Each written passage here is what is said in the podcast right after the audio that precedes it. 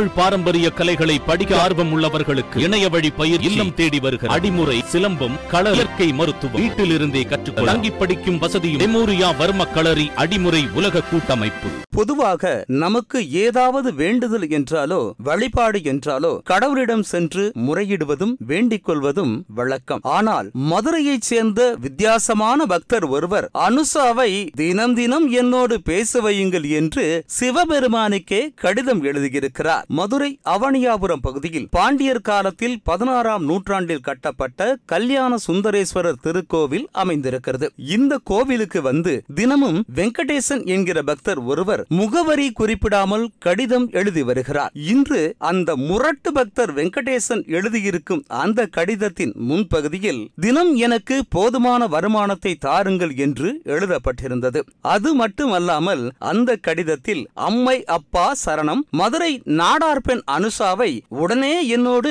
தினம் தினம் பல முறை பேச வையுங்கள் என்று வெங்கடேசன் அந்த கடிதத்தில் குறிப்பிட்டிருக்கிறார். இதை பார்த்த கோவில் நிர்வாகத்தினரிடையே பெரும் அதிர்ச்சி ஏற்பட்டிருக்கிறது. முகம் தெரியாமல் வெங்கடேசன் என்ற பெயரில் தினமும் கடிதம் எழுதி அனுப்பி வைத்த அந்த நபர் யார்? அவர் எந்த பகுதியைச் சேர்ந்தவர் என்ற விவரங்கள் தெரியாமல் கோவில் நிர்வாகத்தினர் குழப்பத்தில் இருக்கின்றனர். கடவுளுக்கு எழுதப்பட்ட கடிதத்தில் தனது காதலியை தினம் தினம் தன்னோடு பேச வையுங்கள் என்று எழுதப்பட்டிருந்தது. பார்ப்போரை முகம் சுளிக்கும் வகையில் அமைந்திருக்கிறது.